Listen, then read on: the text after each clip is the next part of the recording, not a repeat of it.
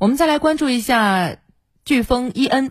截至目前，飓风伊恩在美国已经造成了一百三十一人死亡。那么，在重灾区佛罗里达州已经造成了一百二十六人死亡。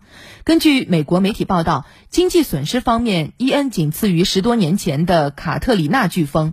根据美国一家专业风险管理公司的最新估算，飓风伊恩给美国造成的经济损失可能高达六百七十亿美元。那美国现在除了天灾，也有人祸。根据美国国会山报的报道，近日美国多个州爆发了大肠杆菌疫情。美国卫生部门调查显示，本轮大肠杆菌疫情可能和一家连锁超市销售的食品有关。来了解一下。根据报道，美国疾病控制和预防中心以及美国食品和药物管理局正在对多州爆发的大肠杆菌感染事件进行调查，并表示这可能与奥乐奇连锁超市销售的冷冻三明治有关。报道称。在密歇根州、威斯康星州等六个州，已有至少二十人感染大肠杆菌，导致五人住院，其中一人出现可导致肾功能衰竭的溶血性尿毒症综合征。目前没有报告死亡病例。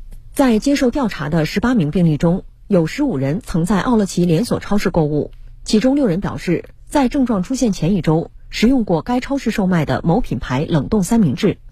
奥乐奇已于七号召回了涉事品牌的多款三明治。召回产品此前在美国至少三十八个州销售。美国疾控中心表示，本轮大肠杆菌疫情的真实患病人数可能高于报告的人数，涉及地区可能也不止目前已报告病例的六个州。